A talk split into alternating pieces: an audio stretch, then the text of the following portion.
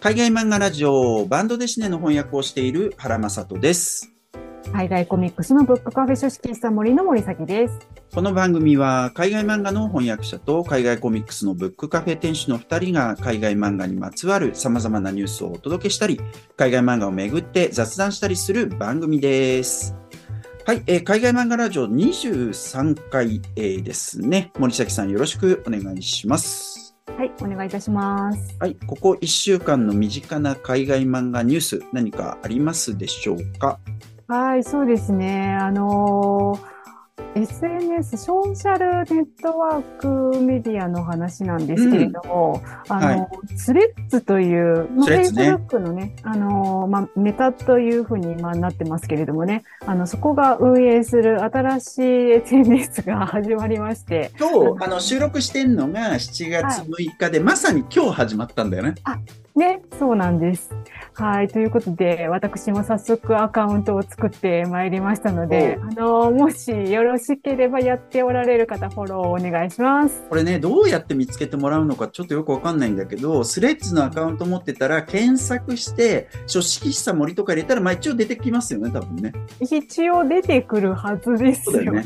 はい検索性とかね、微妙みたいなんですね、けど、だから例えば、ほら、いわゆるエゴサみたいなことを当然するわけだけれども、僕だったらバンドデシネとか原正人でとか検索を当然するんだけど、それができなかな、触ってみた感じね。ちょっとこの後どうなるのかわかんないけど。そうね、今後改善されていったらいいなと思うんですけれどもね、そのあたりはね。そうですね。あの、僕も、えっ、と、早速アカウント取って始めてますので、よかったらぜひフォローしていただけたらと思うし、それからと、スレッズだけじゃなくてね、ブルースカイとかも森崎さんもやるはい。っていうし、はい、やって僕もます。なんか申し訳程度にやってるっていう。と今ね、あの SNS 乱立してますね。どうなるのやらって感じなんいや、ですけど。どうなることやらって感じすごいするよな。まあ、どうなることやら。はい。はいえーということで、よかったらぜひっていう感じですね。はい。えっ、と、そしてじゃあ僕なんですけど、僕はつい最近ですね、えっ、と、神保町に、まあ、たまに行くんですけど、神保町の古本屋さんでこういう漫画買いました。はい。アンソニー・ゼアハットさんのカニロボの気持ちっていう漫画ね。で、はいアンソニー・ゼアハットってアメリカ人なんですけど、これね、昔90年代にモーニングとかアフタヌーンで連載されてた人なんですよね。まあなんかペラーっとめくりますけど。で、ね僕ね、このアンソニー・ゼアハットについては、これは持ってたの。うんこれ逆、はい合ってるか。固めのジャックってやつね。ワンアイドジャックってやつは持ってて、はい。こっちはね、もう単純に知らなかった。あ、こんなあったこと知らなくて、たまたま古本屋見てたら、あ、え、こんなんあったんだと思って、もう即買いしたんですけど、で、今はい別に Amazon とかで調べても全然値段高くなくて、あ、そう知なんですね。ってればすぐに見つけられたんだけど、うん知らなかったんでね、あ、こんなのあったんだって。で、モーニングってね、あのー僕昔モーニングについて一本文章みたいなの書いたりしてて、しいろいろ集めてた、今はそんなに熱心に集めてなくて、全部集めてないんだけど、例えば今ここにあるんですけど、これ、ないんですよ。もっともっといっぱいあるんですけど、例えばこんな感じでいろいろ海外の漫画が当時出てたりしたんですよね。ちょっとね、その辺はまた、えっと、折を見て集めていきたいと思う。で、割と、これ、ちゃんと調べてないけど、あんまり見ないのはこれね、ナンシーのニューヨークレポートっていうエッセイがあるんだけど、これね、1位は持ってんだけど、2も持ってて、2があったんだと思うんだけど、見たことない。見たことない。とかね、ちょっとこういうの、楽しいものですけどね。はい。こんなあ、そうそうそうそう。それで、あの、例えばね、あのーイタリアの漫画の話題最近出てきますけどね、えっと、栗原さんが秒速 5000km 翻訳されて、で、えっと、はい。その、イゴルトっていう作家がイタリアの漫画界ですごい重要な役割を果たしてんだけど、イゴルトはモーニングで昔連載してて、この有利っていう作品、これ非常に美しい作品なんです。えーこれもうちょっと入手しづらいやつじゃないですか？有利はちょっと入手しづらいかもしれない。ねはい。ですね。はい。ということで、そんなことがありましたということですね。はい。えっ、と、それでは、ここからまたやっていきたいと思うんですけれども、今回は3つの話題を取り上げたいと思います。えっ、と、必ずしもニュースって形でないです。えっ、と、まずは海外漫画、アニメ化の話題をいくつか。えっ、と、続いて、これは記事ですけど、科学漫画サバイバルが無料で読めるサイト、サバイバル図書館オープンっていう、こういう記事ですね。えで、その次、これも、あの、一つの記事ってわけじゃないんだけど、バンドデシネのフェスティバル、バンドデシネにはフェスティバルってものがいっぱいあって、そのフェスティバルとポスターをめぐって、ちょっといくつかのニュースを、えー、と取り上げます。はい。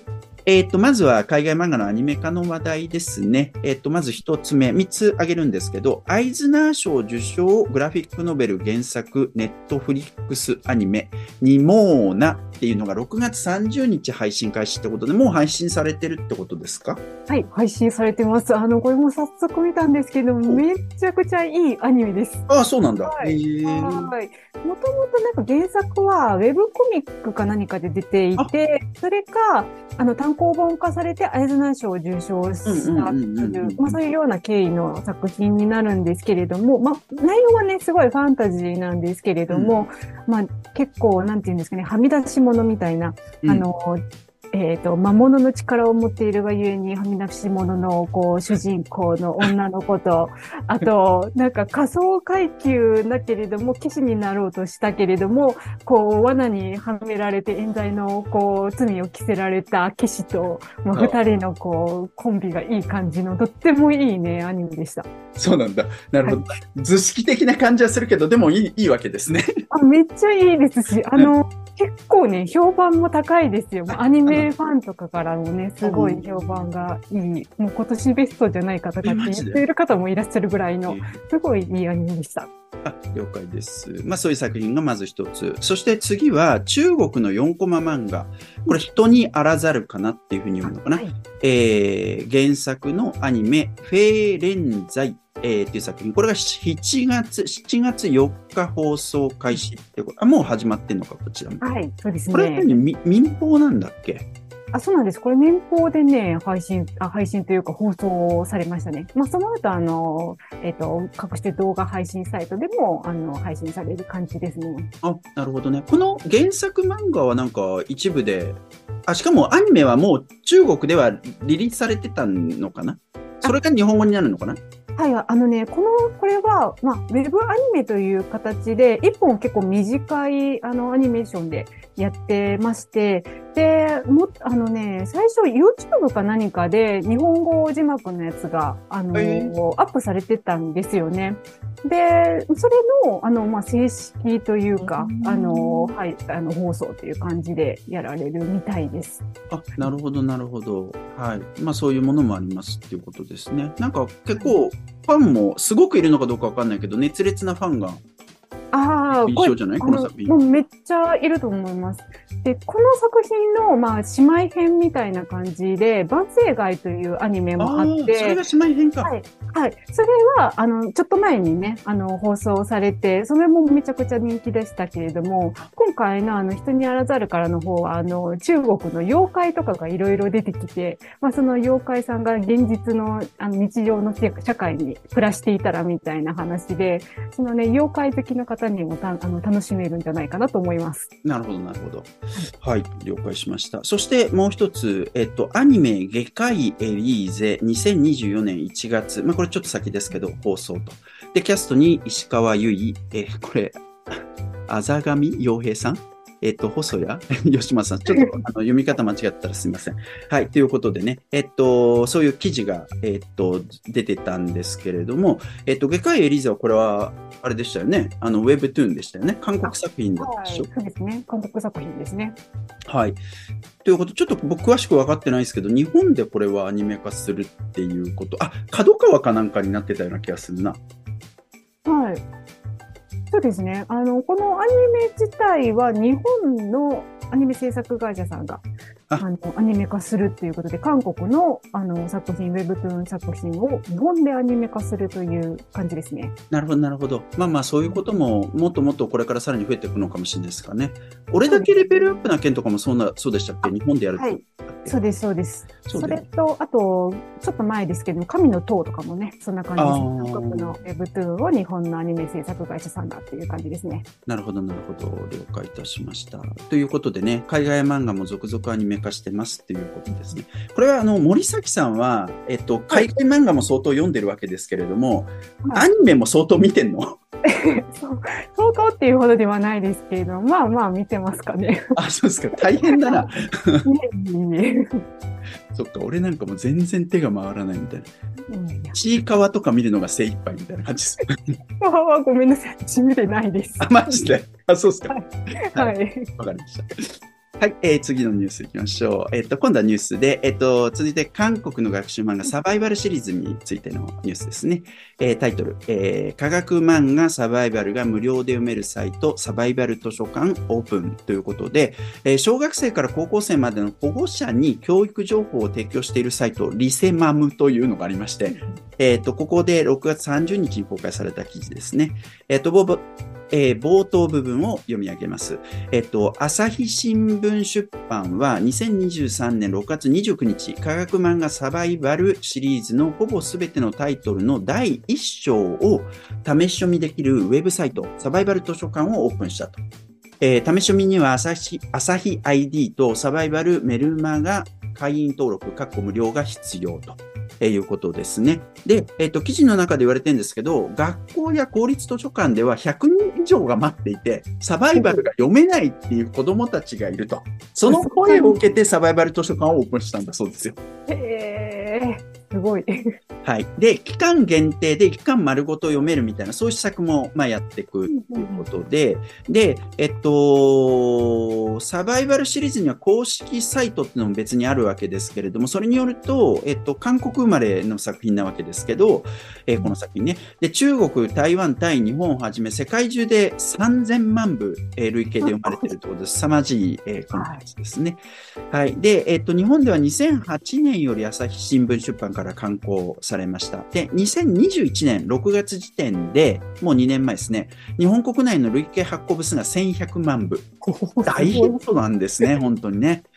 えーということで、世界では3000万部。で、えっと、サバイバルとはまあ生き残り作戦のことですけれども、次々と襲いかかってくるピンチに子供たちが勇気と知恵で立ち向かっていくと、えーそういう作品になっていて、毎回科学の説明がしっかりなされているという学習漫画の金字塔ということです。はい。はい、2020年にはアニメ映画化もなされましたということで、サバイバルついにこういうところまで来たっていう。すごいですね。多分、日本で最も読まれている海外漫画ですね。ああ、まあそういうことになるかもしれませんね。うんはい。ということで、えーもはやだからね、あの子供たちは韓国の漫画だなんては当然思ってない。ああ、多分そうだと思います。うんあのね、子供たちもそうだし、親御さんも多分親ね、あの、はいそうだと思います。まあそれでいいと全然思います。うんうんはい。はい、ということです。えーで、最後にですね、バンドデシネのフェスティバルとそのポスターの話題ですね。はい、えーっと、まずですね、ディエップフェスティバル BD っていうフェスティバルがありまして、それについての話題からいきたいんですけれども、えーっと、7月22日から23日にかけて、まあ、この先ですね、ちょっと先に、フランス北西部、ノルマンディ地方のディエップっていう、まあ、小さい町があるそうで、そこでディエップフェスティバル BD っていうフェスティバルが開催されるということですね。で、これ、まあ、ちょっと歴史ははっきり調べなかったけど、まあまあ続いているフェスティバルです。で、今年のポスター、まあ、フェスティバルっていうと、ポスター誰かの作家さんがポスター書いたりすることが多いんですよ。で、今年のポスターはね、 Une nuit à Rome、ローマでの一夜っていう、まあ、シリーズがあるそうで、僕は知らないんですけど、えそのシリーズで知られてるジムっていう作家さんがそのポスターを担当したと。で、えっと、その作品のヒロインを描いて、ポスターに描いた。で、ヒロインの女性の胸元が少し開いてる。そういうワンピースか何かを着ていて、大聖堂がバックにあって、その前に佇んでいて、こう、本がね、積み重なっていて、そこに肘をついてる。まあ、こういう絵だったわけです。で、これに対してですね、ディエップのその町の助役の女性で共産党党員の方なんだそうですけど、えその人が人種差別及び性差別だっていうことでダメ出ししてきたと。で、えっと、作家はそれに対してですね、あの、フェスティバルの人たちとも相談しながらってことなんだと思うんですけど、本をもっと積み重ねて胸のところが見えないような、そういう、えっと、リテイクをしたんですね。はい。で、えっと、それをですね、SNS で拡散したところ、不当な検閲だっていうことで炎上騒ぎになりまして、はい。え最終的に元のポスターに戻るっていう事件。うん。これ私もイラスト見ましたけれども、いや、そう、ねえ、あの、そんな性差別ってことでもないんじゃないかっていう、でもないよね。ちょっとエロチックだけどね。で、それをもことがね、見えてるぐらい。ね、良しとするかどうかっていう話ですけどね。図らずも日本でもね、ちょっと前に共産党の、なんかこう、ほら、ななんかこう、共産党が禁止する形で、女性の、えっと、水着撮影会かなんかがなくなったみたいな話題が出たじゃない？なんかはい。まあ、は、図らずもね、共産党っていうところが重なっちゃっただけですけど、うんそういうことがありました。はい、えー、です。えっ、と、それからですね、えっ、と、あとは、えっ、と、違うところ、ブロワっていうところの米でのフェスティバルがありまして、これは、えっ、と、だいぶ先ですね、11月17日から19日にかけて、うんえー、ブロ、えっ、と、フェスティバル米でブームブロワっていうのがあるんだそうです。で、これ1984年に始まったフェスティバルで、今年40周年歴史のあるフェスティバルですね。で、はいえーそのポスターをヨースト・スワルテっていう、えっ、と、オランダの作家が描きますということがリリースされてました。で、あの、リンクとか貼っとくんでよく見ていただきたいと思うんですけど、で、この作家さんはですね、えっと、1970年代に、えっと、ある展覧会を作ったことでよく知られてるんです。で、それはどういう展覧会かっていうと、エルジェのタンタンの冒険。その絵柄をね、リーニュクレールっていうふうに名前をつけて、そのエルジェとその後継者たちみたいなところにすごい焦点を当てた。で、うん。そのリーニュクレールってフランス語で言うんですけど、リーニュクレールってね、これ英語で言うとラクリアラインぐらいな感じ。で、タンタンの絵柄って重線がすごく、あの強い、なんていうの、えっと、輪郭線になってて、中の絵柄はなんかペタッと塗ってあるような、そういう描き方ですけどね、これをリーニンクレールっていうふうに言って、ベーデーのバンドデシナの一つの絵柄の特徴なんですけど、そういったところについて、えっと、それを言語化した。はいイラストレーター、ベーデー作家っていうことで、えっと、よく知られてる。まあ、レジェンダリーな作家ですけど、その人がね、ポスター担当しましたっていうのが、もう一つ。からもう一つ、えっと、2023年10月27から29日にかけて、ケーデビルっていう、えっと、フェスティバルが行われます。で、今年のポスターは、えっと、去年のポスター大賞っていうのがあるそうで、毎年、その去年の、えっと、大賞に選ばれたケラスコット。えーですねで、クラストコエット日本では可愛い闇、僕が翻訳してますけど、可愛い闇とか、私はベネッサ、バネッサと歩くっていう絵本とか、虫があるっていう絵本で知られてるんですけれども、えーそのポスターを担当したっていう、そういうニュースでした。で、ケーデビルは、これも1981年スタートってことで、今年42回、えーすごく歴史がある。で、えっと、フランス西部ブルターニュ地方のサンマロで開催されるんですけれども、えっと、バンドですね、フランスの中で2番目の規模、アングレムに規模のフェスティバルって言われてるんですね。僕は一度も行ったことないんですけどね。はいすごく有名なフェスティバルで、えっと、ちょうどですね、えっと、エチエンヌ・ダボードのワイン知らず漫画知らずっていうのは去年出ましたけれど、うんそこの中でも描かれている、そういうフェスそうなんですね。うんはい。ということで、よかったら見てくださいっていうことですね。はい。で、バンドデシネのフェスティバル、フランスだけで200以上あるって言われてるんですけど、そんなにあるんですか？ほぼ毎週末どっかで何か行われてるっていうふうに言われてるんですけどね。で、そのすべてにポスターがまああるかどうかっていうのは分かりませんけど、えっと、まあまあ、大概誰かが書いてるんですよ。その、呼ばれてる人とかが。で、日本にはこういう自治体、地方自治体と結びついた漫画のイベントっていうのはそんなに多くあるわけじゃない。ないとは言いませんけど、やっぱそういうこと自体が結構なんか日本の漫画のあり方とは違ったりするんでね。うんえっと、こういうところも海外漫画の楽しみの一つかなっていうのはすごく思うところでございますね。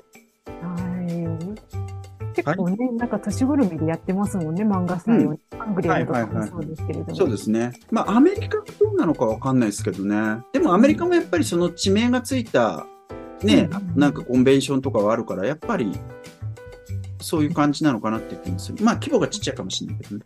はい。はい。えー、ということで、今回はこんな感じでよろしいでしょうか。はい。はい。えー、ということで、今回の海外漫画ラジオはこれで終わりです。海外漫画ラジオは毎週火曜日12時の配信で、場合によっては木曜日12時にも配信するかもしれません。僕らはもう一つ海外漫画の本棚というある一つの海外漫画を取り上げ、その作品についていろいろおしゃべりするポッドキャストもやっていまして、そちらは毎週金曜日の夕方更新です。よかったらそちらもぜひチェックしてみてください。それではまた次回お会いいたしましょう。ありがとうございます。